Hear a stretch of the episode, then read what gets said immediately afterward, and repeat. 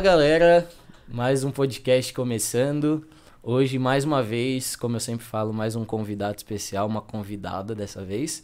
Ela que teve uma. Ela cumpriu uma missão aqui na Terra quase parecida com a de Maria, eu diria. Que ela me carregou no seu ventre. Tô aqui com a minha mãe, pra quem não conhece, Leia. Prazer tê-la aqui prazer. conosco.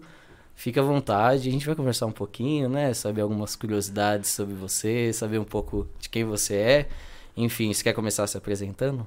Então, eu sou a Leia, né? Mãe do Rafa. E... Então, a Rafinha é. Quando eu falo pra ele assim que ele veio de enxerido, é porque ele não tava programado, não, né? Eu só tinha a Carol.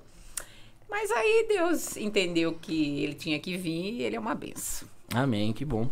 É, a, gente tá, a gente sempre conversa, né? Depois do podcast, a gente, eu falei isso no último pro Luizão. A gente sempre fica decidindo quem que a gente vai chamar e tal.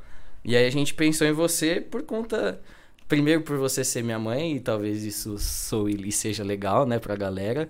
E também pela sua história, né? Tipo, eu conheço, porque sou seu filho, é claro, mas acho que é uma história que vale a pena ser contada e ser divulgada para as pessoas e para que elas também te conheçam um pouco mais. Então, é, me conta como que é. Você sempre foi cristã? Então, é, eu fiz há alguns diazinhos atrás 5.7. E eu posso dizer que realmente foram é, esses anos todos servindo ao Senhor. Embora, quando eu tinha 16 anos, eu saí da igreja, né? Eu era de uma outra igreja que. Eu não vou citar nome por causa de ética, mas eu, eu entendia que ali eu não. Eu, eu sentia a gente falta, gosta de né? polêmica, não quer citar. não quer citar o nome mesmo. Eu era da igreja adventista. Isso. sétimo dia. Então, eu sentia falta de muitas coisas, né? E, e aí, quando a gente tá nessa idade da adolescência, a, a idade dos questionamentos e tal, e aí eu saí da igreja. Só que eu fiquei só dois anos fora da igreja. Dos 16 aos 18, né? Com 18 anos eu já voltei. Porque quando eu tava fora, eu falava para Deus assim, mas o que, que eu tô fazendo aqui fora? Eu não. Enfim, eu tava ali só é, enrolando um tempo, mas Deus falou, volta. Então, com 18 anos, eu voltei. E aí você voltou para uma outra denominação. Isso, aí eu, eu tenho primos que são da Igreja Batista, né? Da Igreja Batista lá da Guarrasa. E eu comecei com eles. E desde sempre, antes de vir para cá pro Lausanne, era lá na Guarrasa. Ah, então desde sempre você foi de um berço cristão, né? Até porque Sim. nossa avó, minha avó, né, no caso, acho que não deixaria, né? Não, mas a minha avó também. A minha avó é, morreu com 100 anos. E ela se converteu na. Ela já tinha já alguns filhos, se converteu. E, e eu digo assim: que hoje a minha família é 99,5% de evangélicos, né? Então veio da minha avó, meu avô, minha mãe. Meu pai não era, infelizmente, meu pai não era evangélico, mas a minha mãe soube criar a gente, né? Dentro do evangelho. Então eu fiquei esses dois anos fora. Eu não fiz nada de errado nesses dois anos que eu fiquei fora, porque eu tinha um temor de Deus tão grande no meu coração que eu tava fora da igreja, mas eu sentia aquela falta, né? Eu sentia falta de estar na igreja e tudo mais. Então eu fiquei esses dois Eu anos. não consigo nem te imaginar fora da igreja. Mas então, esses dois anos que eu fiquei fora, por isso que a gente fala. é- Essa é uma história que eu acho que quase ninguém sabe. Olha, exclusivo. É, essa é uma história que quase ninguém sabe. Mas esses dois anos que eu fiquei fora foi quando eu conheci teu pai. Então talvez tinha um, um propósito. Não, eu entendo que tinha um propósito, mas jovens, isso não é para todo mundo. Ah, vou dar uma saidinha da igreja Pra conhecer alguém. para conhecer alguém. Não, eu não saí da igreja para conhecer alguém. Eu estava numa igreja, não, não estava bem lá, é, por conta de uma série de, de, de princípios e, e ensinamentos. E nesse período que eu fiquei fora foi quando eu conheci ele. Que eu tava num salão de baile, eu ficava no salão de baile assim, meu Deus, o que, é que eu tô fazendo aqui? Minhas irmãs estavam lá tudo dançando e tudo mais. Mas eu falava assim, "E eu, o que, que eu tô fazendo aqui? Mas eu sabia, né? E aí foi quando eu conheci ele, com 16 anos, que a gente começou a namorar. E aí, desde então. Aí, eu acho que eu até comentei aqui, vocês namoraram e depois parou Não, um pouco. então. A gente namorou três meses, quando a gente tinha 16 anos. E eu viajava muito. Ele fala- aí ele falou assim pra mim: Ah, não quero mais namorar com você, não. Você viaja demais. Eu falei: Ah, tá bom. Cada um foi pro seu canto. Bem maduro, né? É, bem maduro. E os dois com a mesma idade, né? Porque ele tem a mesma idade que eu. Aí tá. Com 18 anos, quando a gente se encontrou, eu já tinha voltado para a igreja. Eu tinha encontrado ele na, na rua tal. E ele falou assim: onde você vai passar o Natal? Eu falei: ah, não sei. Acho que não sei, por enquanto não sei. Ele falou: ah, passa lá em casa. Eu falei: ah, tá bom. Aí a gente foi passar o Natal na casa dele e aí voltamos a namorar de novo, com 18 uhum. anos. E nessa época eu já estava na igreja. Aí passou mais três meses, ele falou assim. Eu falei pra ele: Ah, não quero mais namorar com você, não. 18 anos. Do nada. do nada. É, do nada. Aí tá, cada um foi pro seu canto. Mas só que aí eu já tava na igreja. Enfim. Aí passou-se mais dois anos. 20, você tinha. 20 anos. Quando eu tava com 20 anos, a gente se encontrou de novo. Ele foi lá em casa, ele tinha muita amizade com a minha irmã mais velha. E, e aí a gente voltou a namorar de novo com 20 anos. Só que, como eu já tava na igreja, eu falava assim para Deus, Deus, então, tua palavra fala do Ju desigual, né? Então eu não posso continuar namorando com ele, porque uhum. isso é contra a tua vontade. Mas como eu sei que ele, tá, que ele precisa de, do Senhor e tal, eu vou fazer assim, eu vou evangelizar ele, mas eu vou desistir dele, eu não vou ficar com ele. E aí, eu lembro como, como se fosse hoje, um sábado, a minha irmã falou assim pra ele: Ah, vamos no sambão? Aí ele olhou assim pra mim. ele olhou assim pra mim, ele falou: Ah, vamos? Aí eu olhei pra ele e falei: Tá, você pode até ir. Mas você sabe que é contra a minha vontade. Aí ele foi com a minha irmã e um monte de gente lá pro sambão. E no domingo, eu já tinha chamado ele para ir na igreja. Aí quando foi no domingo, é, ele, depois ele contou para mim, né? Ele falou assim: Bom, eu vou, eu vou no sambão com a irmã dela e amanhã eu vou na igreja, pelo menos para agradar ela, para ela não ficar chateada, uhum. né? Mas mal sabia ele, né, que Deus tinha um propósito na vida dele. Então ele foi no sambão no sábado, quando foi no domingo, ele foi na igreja comigo. Então o primeiro dia que ele foi na igreja, ele se converteu. Aí já era. Aí é o que vocês veem hoje. Ah, muito bom, muito legal saber dessa história. Às vezes, tipo, eu como filho sei, mas sei às vezes até por cima, né? Porque é. muitas vezes a gente não para assim, ah, mãe, me conta. E isso é um erro, uma falha minha, mas pelo menos hoje eu corrigi e assim como eu, vocês ficaram sabendo um pouco da história. É, eu sempre tive muita curiosidade também. Hoje eu vou perguntar tudo que eu não perguntei minha vida toda. Mas eu sempre tive muita curiosidade porque, por exemplo, eu não conheci meu avô, o seu pai. E como que é, tipo, você sempre fala muito bem dele, e todo mundo sempre fala muito bem, mas como que era a sua relação com ele? E você acha que, tipo, o, o jeito que ele era, né? Porque as coisas que você me fala é que ele tinha problema com bebida e tal. Eu queria saber se esse jeito dele, essas coisas te afetaram, se você sente que abalou não, alguma não. coisa. Talvez por eu ser filha do meio. Eu tenho uma irmã mais velha, eu sou do meio e tenho mais uma mais nova. Então, meu pai, ele era assim, ele era alcoólatra, mas ele era uma pessoa que bebia, mas ele não incomodava ninguém. Ele bebia e chegava em casa e ia dormir, né? Uhum. E ele tinha aqueles altos e baixos, porque ele ficava um tempo sem beber, e aí trabalhava, trazia as coisas para dentro de casa, e depois ele ficava outro tempo bebendo, e aí era aquela luta, aquela dificuldade. E minha mãe, ela teve que começar a trabalhar porque a gente era pequena, e ele não dava conta do recado, ele e a minha mãe precisava trabalhar. Então, a minha mãe trabalhava em dois empregos, porque ela trabalhava como enfermeira, então ela saía de um hospital e entrava no outro. É tipo o Julius, né? Tipo o Julius, tadinha. pois é. Mas o meu pai, mesmo ele bebendo, ele era uma pessoa excelente. Uhum. Entendeu? Ele era excelente. O meu relacionamento com meu pai sempre foi muito bom. Tanto é que eu lembro que quando ele. E aí tem aquela questão de que quando ele bebia, aí é, vinham os, os. Como fala? As manifestações. Uhum. Entendeu? Era só ele beber, aí manifestava o inimigo na vida dele. E aí eu e a minha mãe, que a gente expulsava o demônio dele. As minhas irmãs, elas tinham um pouco de receio. E eu e minha mãe expulsava o demônio dele. Então, eu nunca tive assim, medo e receio de, de, de, expulsar demônio, mesmo porque eu fazia isso desde pequenininha. Uhum.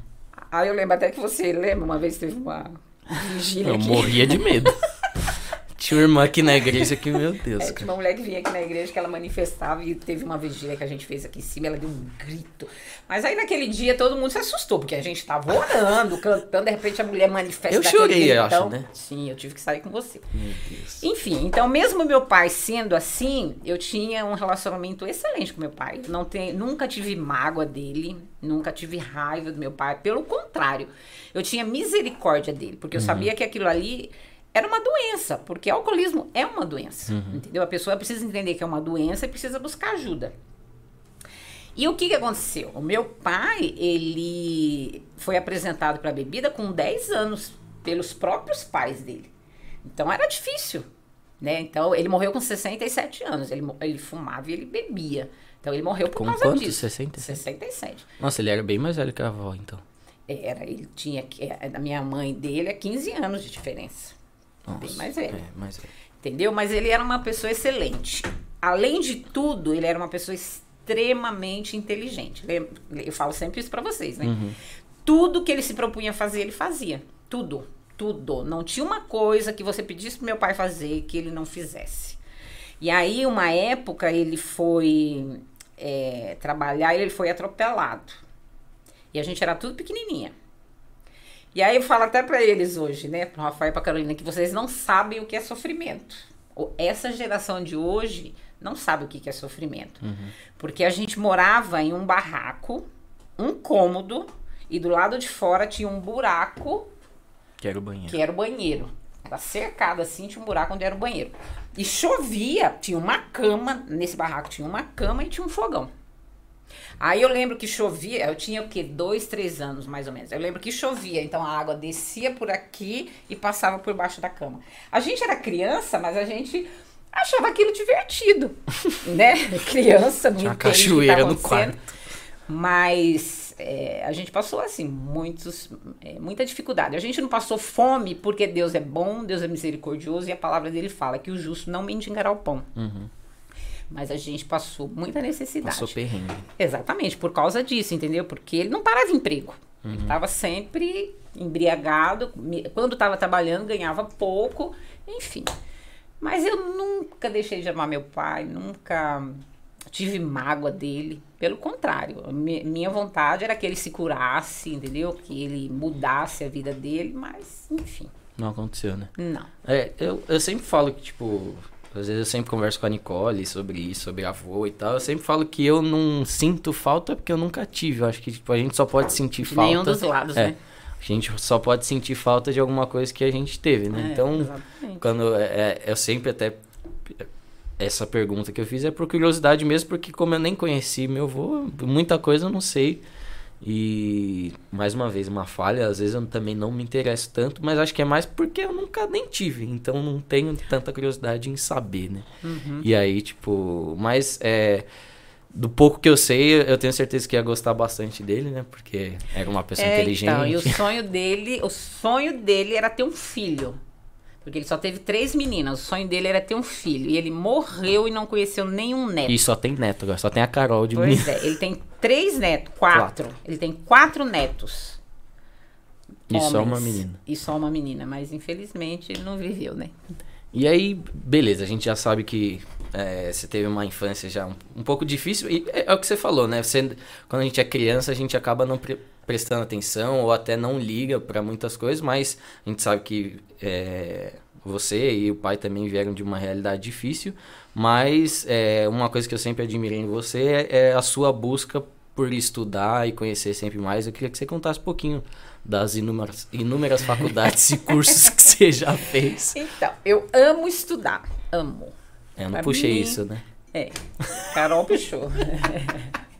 Eu amo estudar. Eu fiz é, faculdade. Minha primeira faculdade foi administração com ênfase em comércio exterior. E quando eu estava fazendo essa faculdade de administração com ênfase em comércio exterior, foi quando eu fiquei grávida do Rafael. Porque não era planejado. Por quê? Eu sempre tive vontade de fazer faculdade, mas enquanto eu estava solteira, não tinha como. Porque eu, eu ganhava dinheiro para sustentar a minha casa. Eu dava todo o dinheiro na mão da minha mãe. E aí, quando eu casei, aí veio a possibilidade para Fazer a faculdade. fazer a faculdade. Não Onde você fazia? Na. São Judas, né? Era? Não, São Judas foi o colégio. É lá na, na São Bento. Hum. Não foi logo que eu casei que eu consegui fazer a faculdade, né? Já, já, assim, Tinha bem passado um tempo. depois, um, pouco. é. E, e coincidiu de, quando eu estava fazendo faculdade, eu engravidar do Rafael. Aí eu não consegui terminar, só consegui terminar depois, né? Quando ele já tinha, acho que uns 3, 4 anos, eu consegui terminar. Aí eu trabalhei um pouco na área de administração, mas não na área de câmbio. Uhum. Ok. E depois que eu saí dessa área de, de Você chegou a terminar a faculdade? Terminei, terminei. Aí quando eu saí dessa área de administração, é, que logo depois o Rafael nasceu, eu optei por cuidar do Rafael. Porque quem cuidou da Carol foi a mãe, minha mãe. E aí eu não achava justo eu colocar uma outra pessoa para cuidar do Rafael, já que minha mãe tinha cuidado da Carolina. Aí eu parei de trabalhar para cuidar do Rafael. E não foi fácil, né? Porque. Já cheguei atrapalhando. Não, é por cheguei causando na vida. Assim, é porque eu era mais nova, eu queria trabalhar fora e tal, enfim. E eu me questionava muito com Deus. Eu falava, Deus, eu já fiz uma faculdade e eu não consigo trabalhar direito na minha área. Eu queria muito trabalhar, mas Deus fechou a porta de uma tal forma. Eu entendo hoje assim, que ele fechou essa porta e não me permitiu que eu trabalhasse, porque eu tinha que cuidar dele, eu tinha que continuar fazendo as coisas na igreja, enfim. E depois de um tempo já que eles já estavam crescidos, eu fiz a segunda faculdade, que foi de fisioterapia. Só que nesse meio tempo, antes da faculdade de fisioterapia, eu tive um câncer de mama. Primeiro câncer de mama. Ok, passei por esse câncer de mama sem problemas. E quando eu estava na faculdade de, de fisioterapia, eu tive o segundo câncer de mama. E eu comecei com as sequelas, né, do, do câncer de mama. E a pessoa que é fisioterapeuta, ela precisa ter mão para trabalhar com a fisioterapia, que era o que eu queria fazer, a minha área que eu queria. E aí não deu. Então eu tenho duas faculdades completas, né, que é administração com ênfase em comércio exterior e fisioterapia. Mas eu fiz também a de teo- teologia quando eu era quando eu estava grávida da Carol, né? Então faz muitos anos atrás. Você terminou também. Então, você sabe o que eu não lembro? Eu acho que eu não me formei por causa da Carolina. A gente chegou só pra trazer alegria e felicidade. Não, mas o que eu aprendi lá ficou. Não tenho diploma, sei lá. Acho que eu não tenho, não. Não me lembro. Boa pergunta, não me lembro. Enfim. Mas é, agora eu fiquei bem Uhum. nessa questão de não ter conseguido trabalhar na minha área. Agora eu já estou em paz, porque Deus já, já trouxe paz para o meu coração. Mas antes eu fiquei assim, bem chateada, né? Porque eu falei, poxa vida, eu encontrei uma faculdade que eu gostei tanto, que é a área da, da saúde, né? Uhum. E eu queria fazer, mas enfim, não deu, não deu paciência. E, tipo, é, você falou que agora você já entendeu e tal. Por que, que você acha que não deu certo? Você acha que. Ah. Eu entendo assim, a palavra de Deus não fala que tudo coopera para o bem daqueles que amam a Deus. Então, não era para eu sair para fazer. Eu penso assim, entendeu? Que Deus não, não permitiu que eu fizesse. Ok, antes eu ficava brigando. Não é que eu ficava brigando com Deus, eu ficava me questionando. Poxa vida, por que, que não dá? Por que, que não vou? Não deu certo? Enfim. Mas eu acredito assim, que, que, o, que o projeto que ele tinha pra mim era uma coisa e eu pensava outra. É. Penso eu que seja assim. E você tocou num assunto importante, é até um, algo que a gente ia falar, o Felipe lembrou de, de perguntar isso. É, como que foi essa experiência dos. Foram dois cânceres, né? Cânceres, tá certo? Tá Cânceres. certo, né? Então, Como que foi passar por tudo isso? é, o primeiro, eu sempre fiz meus exames de rotina, né? Sempre fui muito cuidadosa com a minha saúde. Foi descoberto no comecinho, que foi o, o da mama esquerda. Aí, antes de eu ter esse câncer de mama, eu já tinha tirado alguns nódulos da mama. Uhum. Até porque acho que a pessoa tinha predisposição. Tirei. Então, eu acho assim que, que talvez Deus estava até me preparando. Aí, quando eu, eu tirei o nódulo, eu ainda não sabia que eu estava com câncer. Eu tirei o nódulo achando que era igual aos outros. Quando eu cheguei na sala da médica, que ela foi pegar o resultado e abriu na mesa, ela abriu, ela, até ela ficou é, Surpresa. surpresa, porque ela achou que também não era, porque era muito pequenininho. Uhum. Aí ela falou assim: ó, eu não acredito, mas o, o resultado deu câncer. Eu não fiquei assim desesperada, eu não fiquei. Te bate um choque só na hora. Não, eu eu nem fu- cai a ficha. Não, eu falei assim pra ela: não, sério, doutora, você tem certeza? Tenho, Leia. Você tá com câncer. Aí eu falei: mas eu vou ter que fazer quimioterapia? Ela falou: não, você vai fazer aquela quimioterapia que é de comprimido por cinco anos. E eu falei, ah, tá bom. E aí eu fazia os meus, continuei fazendo os meus exames de rotina. Durante esses quatro anos que eu tava é, tomando esse medicamento, eu já tirei outros nódulos. Fora né? as outras cirurgias que você já fez Exato. também. né? Campeã da cirurgia. Eu e o pai estamos disputando. Aí, na outra mama, quando eu estava na faculdade, na mama direita, fui fazer a cirurgia e aí eu já não estava mais com essa primeira médica. E, e uma coisa que eu me arrependo, sinceramente, eu me arrependo que eu deveria ter ouvido a médica, que ela falou pra mim: se eu fosse você, eu tirava as duas mamas. A primeira médica falou pra mim. Aí eu falei, ai, doutor, não sei o quê. Eu fiquei meio resistente com relação a isso e não tirei. Mas hoje eu aconselharia quem, quem tivesse essa Predisposição. predisposição a tirar. Porque hoje eu sofro com a sequela do segundo câncer. Aí, quando apareceu o segundo, já eu tava com uma outra médica, ela já tinha tirado um nódulo meu, ela já me acompanhava. E, é- e é engraçado que ela fala assim, ai, Léo, você me dá tanto trabalho. Aí eu falo assim, doutora Elegina, você me... Deus te deu essa capacidade de estudo que é pra você cuidar de mim. E ela dá risada. Enfim, aí tá, tirei outros nódulos, e aí quando tirou esse outro, que ela viu que era câncer, ela falou assim, Lé, eu vou tirar a sua mama. Então o primeiro não tirou a mama, tirou um quadrante, que eles chamam, né? Tirou um pedacinho assim. E nessa segunda ela falou, eu vou tirar sua mama porque é reincidência, então eu não posso deixar sua mama porque é perigoso. Aí ela tirou. Aí não precisa. Aí ela não aconselhou a tirar outra também? Porque essa- a, a primeira falou pra já tirar, Tirar as as duas. duas. Não, ela não me deu essa opção.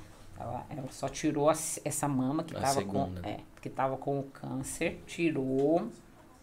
No mesmo dia colocou uma prótese, que é uma prótese que você, de solução salina, que você vai enchendo de sal até ela dar uma expandida. Aí tá. Nesse prazo, o remédio que eu tinha que tomar, o primeiro era de 5 anos. Quando deu 4 anos, eu tive o segundo câncer. Então, nem completou o tratamento, eu tive o segundo câncer. Por isso, então, que ela também quis tirar. E é isso. E quando eu tive esse segundo câncer, que ela tirou tudo antes de- de- da cirurgia, que eu até adiantei um pouco, eu abri o resultado pela internet. Eu tava sozinha em casa, eu abri o resultado pela internet. Aí o Google já dá que vai morrer em dois dias. Ah, mas é que eu sei, né? Eu, eu, eu Sempre. já tinha tido o primeiro, eu já sabia, mais ou menos. Aí quando eu abri, eu falei assim, Deus do céu. O que, que você quer comigo, Jesus? Eu falei bem assim com Deus. Eu não chorei, não falei nada. Eu falei assim, Deus, o que, que você quer comigo? E eu não sou aquela pessoa de ficar abrindo Bíblia e pra ficar. é, eu te falo que é tirar sorte. Esse povo abre a Bíblia lá pra tirar sorte, ver que versículos Sai. sai. Eu não sou esse tipo de pessoa, mas naquele dia eu senti no coração de abrir. Aí eu abri a Bíblia. A minha graça te basta. Aí eu falei, tá bom, Deus, ok. Ah, então beleza. Então, beleza. Dizer que foi fácil? Fácil não foi. Uhum. Entendeu? Mas eu creio que Deus me deu muita força para eu passar por tudo isso, enfrentar. E sempre com a mesma alegria, sempre com a mesma disposição, sempre com a mesma é, é, dinâmica. Tanto é que as minhas amigas na faculdade falavam assim: Eu não acredito que você tá com câncer, não. Eu falei: Tô, filha, É, tô, mas vou tirar a mama. acreditava. Eu falei, eu falava pra ela assim: Eu tô, vou tirar a mama e vou ficar um mês fora. E eu fiquei um mês, né, fora da faculdade, porque eu não podia dirigir. Eu lembro que na época eu, eu ficava, tipo. Eu ficava preocupado, né? Porque eu não era tão. Foi o quê? Em 2010? 2000 e- não, 2007. O segundo não, foi em primeiro 2007? 2007, o segundo foi 2011. É. Enfim, 2007 eu quase não lembro muito, mas o segundo eu, era um pouco mais velho, mas também eu ficava naquela, tipo, preocupado, não, ai meu Deus, o que será que vai acontecer com a minha mãe? Mas ao mesmo tempo é o que você falou, sempre foi muito forte, então eu ficava com medo, mas aí eu via você, parecia que tava tudo bem, eu falei, ah, então acho que tá tudo bem, né, tá de boa, e aí É, mas segue é o Deus, jogo, né? É Deus que dá essa força. E eu sei que eu sou uma pessoa assim. Tem hora que eu fico triste, abatida, tudo, mas eu procuro, sabe, dar aquela volta por cima e, e sei lá, enfrentar, Uhum. né? É, eu acho que é o, é o melhor caminho, né? E aí é, é interessante que o, o jeito que você lida com as coisas acabou, tipo, te dando um, um norte no, nos dias de hoje, que é ajudar algumas outras pessoas que passaram por esse problema, qualquer al- algum outro problema, principalmente no que diz respeito à autoestima da mulher, né? Porque Eu vou usar a frase da minha avó, você acha que pode? pode. Eu, pra vocês verem como é lá, lá em casa, na minha família, tipo, todo mundo é muito desbocado, assim, de e, e, de boa. Então, quando minha mãe passou por toda essa situação, ela chegou e falou, ah, falou pra minha avó, falou, ah, mãe, vou precisar tirar a mama e não sei o quê.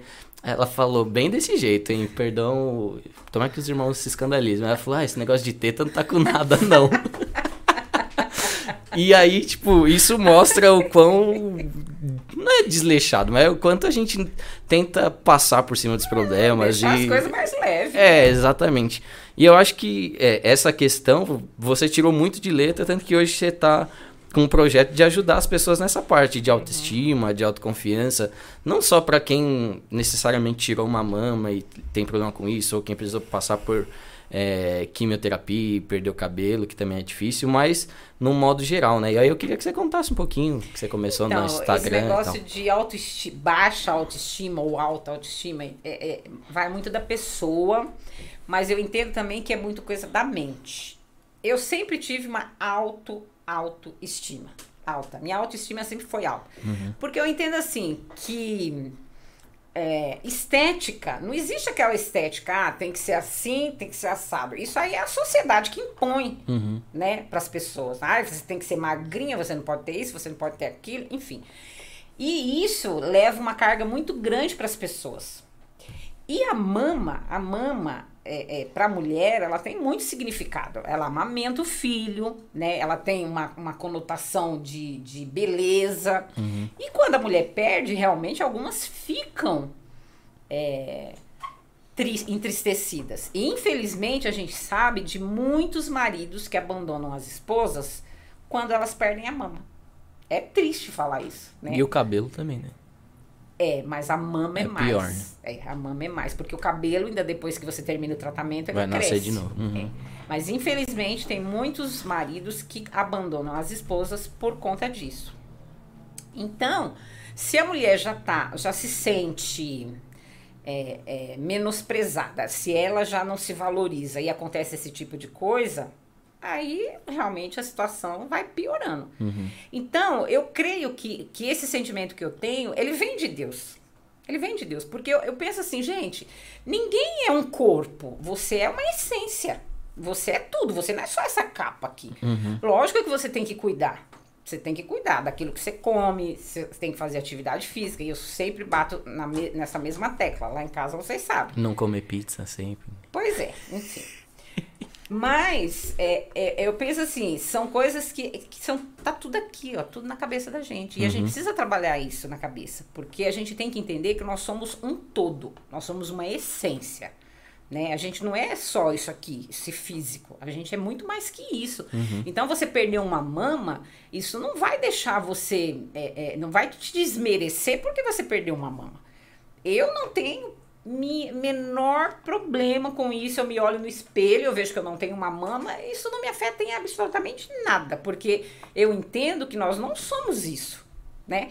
Então eu acho assim, quando a pessoa ela olha para dentro dela e vê quem ela realmente é, ela vai entender que, a me, que, que o fato dela ter perdido uma mama, ou seja, qualquer outra parte do corpo, entendeu? Ela não vai deixar de ser um ser por causa daquilo. E acho que isso vale até mesmo para quem não perdeu nada do corpo, mas é. tem muita gente com dificuldade, né, de autoestima e é, infelizmente a, a, sociedade ela tem um padrão estabelecido até hoje em dia as pessoas estão tentando quebrar esses padrões mas ainda assim é muito Massifica. é é muito maçante e é muito forte esse padrão que foi estabelecido então às vezes uma menina vai de 15 anos ela olha para uma outra menina na escola e se aquela outra menina da escola for o padrão da beleza, ela já se sente mal, já se sente com a autoestima ruim. E é da mesma forma com uma pessoa que, que perde a mama, é claro que é até pior, né? Sim. Então, acho que é muito legal e interessante esse trabalho é, que você está começando né, a, a, fazer através do seu Instagram.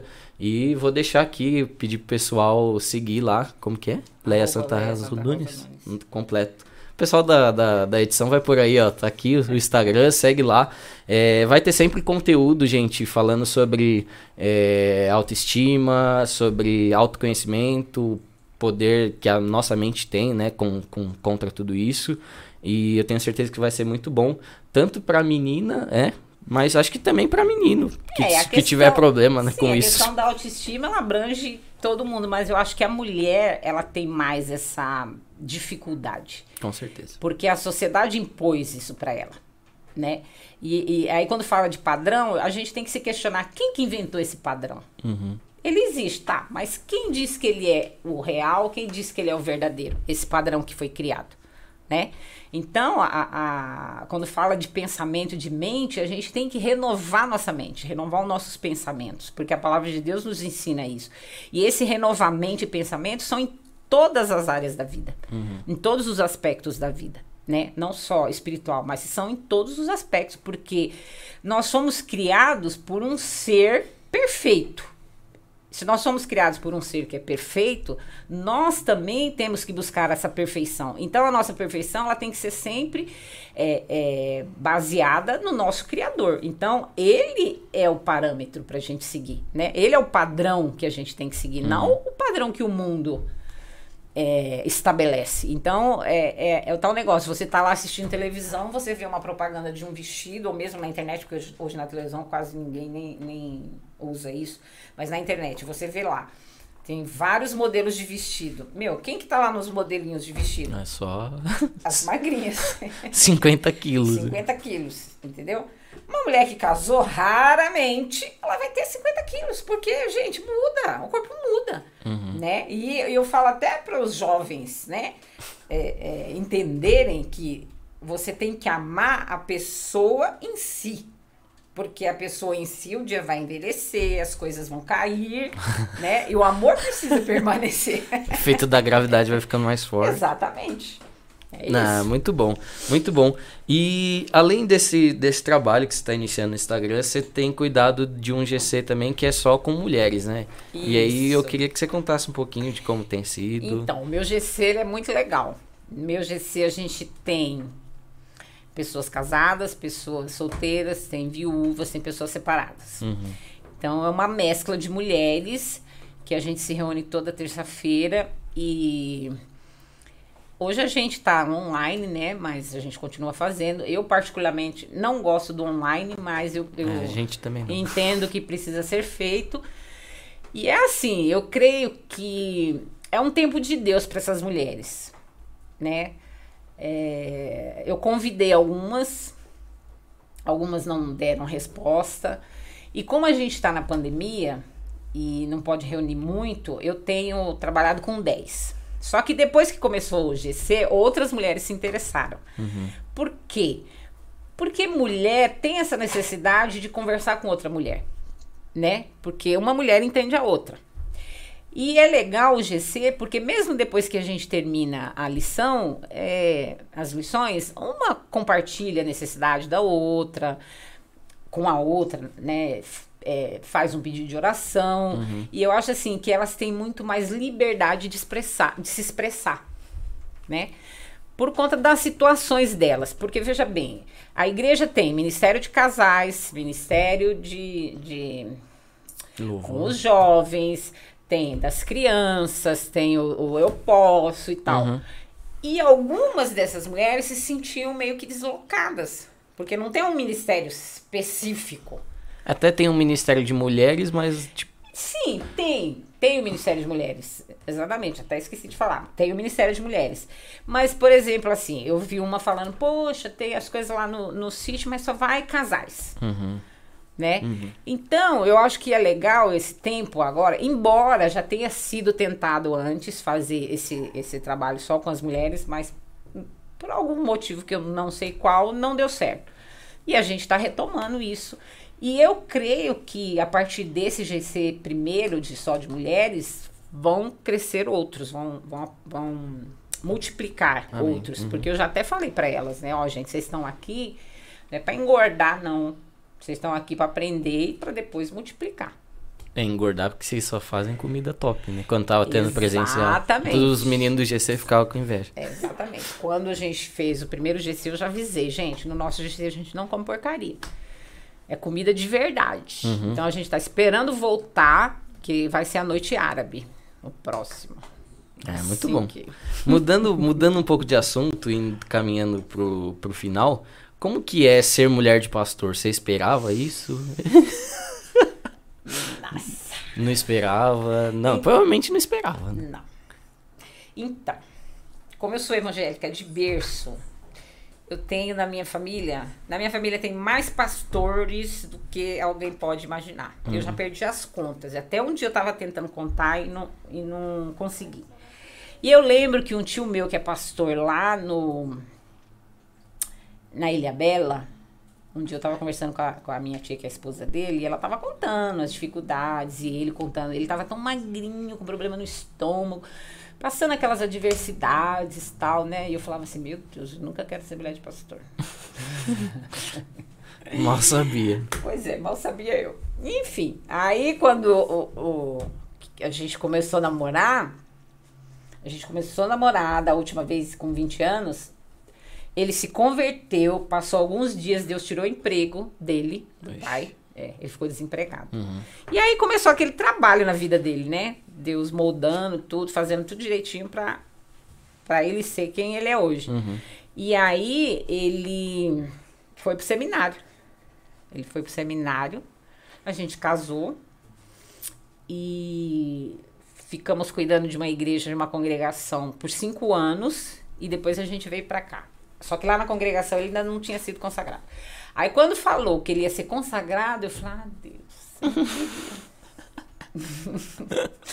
falei pra Deus, eu não queria ser mulher de pastor, mas Deus quis, Aconteceu, né? né? Deus quis. E dizer que, que é fácil, não é fácil. Não é fácil. E, e eu sou uma pessoa assim, que eu sempre falei que se eu não podia ajudar ele a atrapalhar, eu jamais atrapalharia. E eu sei que algumas pessoas, nesses anos todos que a gente estava aqui, está aqui nessa igreja, talvez é, esperasse mais de mim, né? É, porque você vê, mulher de pastor é pastora, aquelas coisas todas, e eu nunca, eu não, eu nunca tive essa visão e esse pensamento de que porque ele era pastor, eu tinha que ser consagrada pastora, nunca tive esse pensamento. E, e até hoje eu oro a Deus para que se isso um dia acontecer, ele tem que falar comigo, Deus tem que falar comigo, Uhum. entendeu? Se, se ele entender que é para eu ser consagrada, ele vai falar comigo e ele vai direcionar todas as coisas, porque eu nunca almejei ser pastora, entendeu? Para mim, o pastor aqui é ele e eu sou ajudadora, né? Eu sou esposa, eu sou ajudadora. Aquilo que Deus colocar pra gente fazer, a gente vai estar fazendo. Mas é, de um tempo pra cá, eu não sei, não, não posso falar que é moda, não, porque eu sei que tem muitas mulheres que têm que têm chamado. esse chamado e, e desejaram ter esse título, enfim. Mas eu não, eu falei, Deus, aquilo que o Senhor decidir, né? Vai estar decidido, mas a decisão tem que ser dele. É, tá certo, eu concordo com isso e acho que é um, é um título e um cargo tão importante, uma posição tão importante que tem que vir da parte de Deus mesmo, né? Não pode ser, ah, eu acho que eu tenho que ser pastor e vou ser pastor e pronto, acabou. Acho que não, funciona eu, assim. eu sempre tive muito temor em relação a essas coisas. Eu nunca quis título pra nada, nunca me. é, nunca me vali de função, de. de- enfim, eu, eu penso assim: no reino de Deus, pra você fazer as coisas, você não precisa ter título. Uhum. Você faz, entendeu? E faça de coração. Eu sempre tive isso dentro de mim e nunca me incomodei de não ter título, nunca me incomodei com isso, né? Por isso que eu falo que quando tiver que ser, ele vai ter que falar bem claro pra mim. Tem que aparecer no seu quarto e falar com a voz audível. né? É, e, bom, pra gente ir caminhando pro final, a gente sempre fala pro convidado deixar algum, algum conselho. É, e tanto o pessoal que assiste que é mais novo, mas um conselho de modo geral. Algo que, sei lá, que você quer compartilhar com alguém. Enfim, fica à vontade. Então, eu penso assim que a gente está vivendo dias muito, muito difíceis, né? E cada dia que passa, hoje mesmo, os pedidos do rádio foram falando a respeito de separação. Então a gente vê que as famílias elas estão sendo atacadas, né? De várias formas, de todos os lados. Então, o meu conselho é a gente estar tá sempre é, buscando fazer a vontade de Deus. Por quê? Quando você quer fazer a tua vontade, as coisas começam a dar errado, né? Então, quando fala de família, às vezes as pessoas querem fazer as suas próprias vontade, a sua própria vontade e esquece o que está acontecendo ao redor. Porque se você for imaginar hoje, todo mundo está tendo um, um, sofrimento, todo mundo está tendo uma dificuldade. Uns mais intensos, que a gente sabe, uhum. né? Outros nem tanto, mas todo mundo tem uma dificuldade. E, e outra coisa que eu queria deixar é com relação à ansiedade.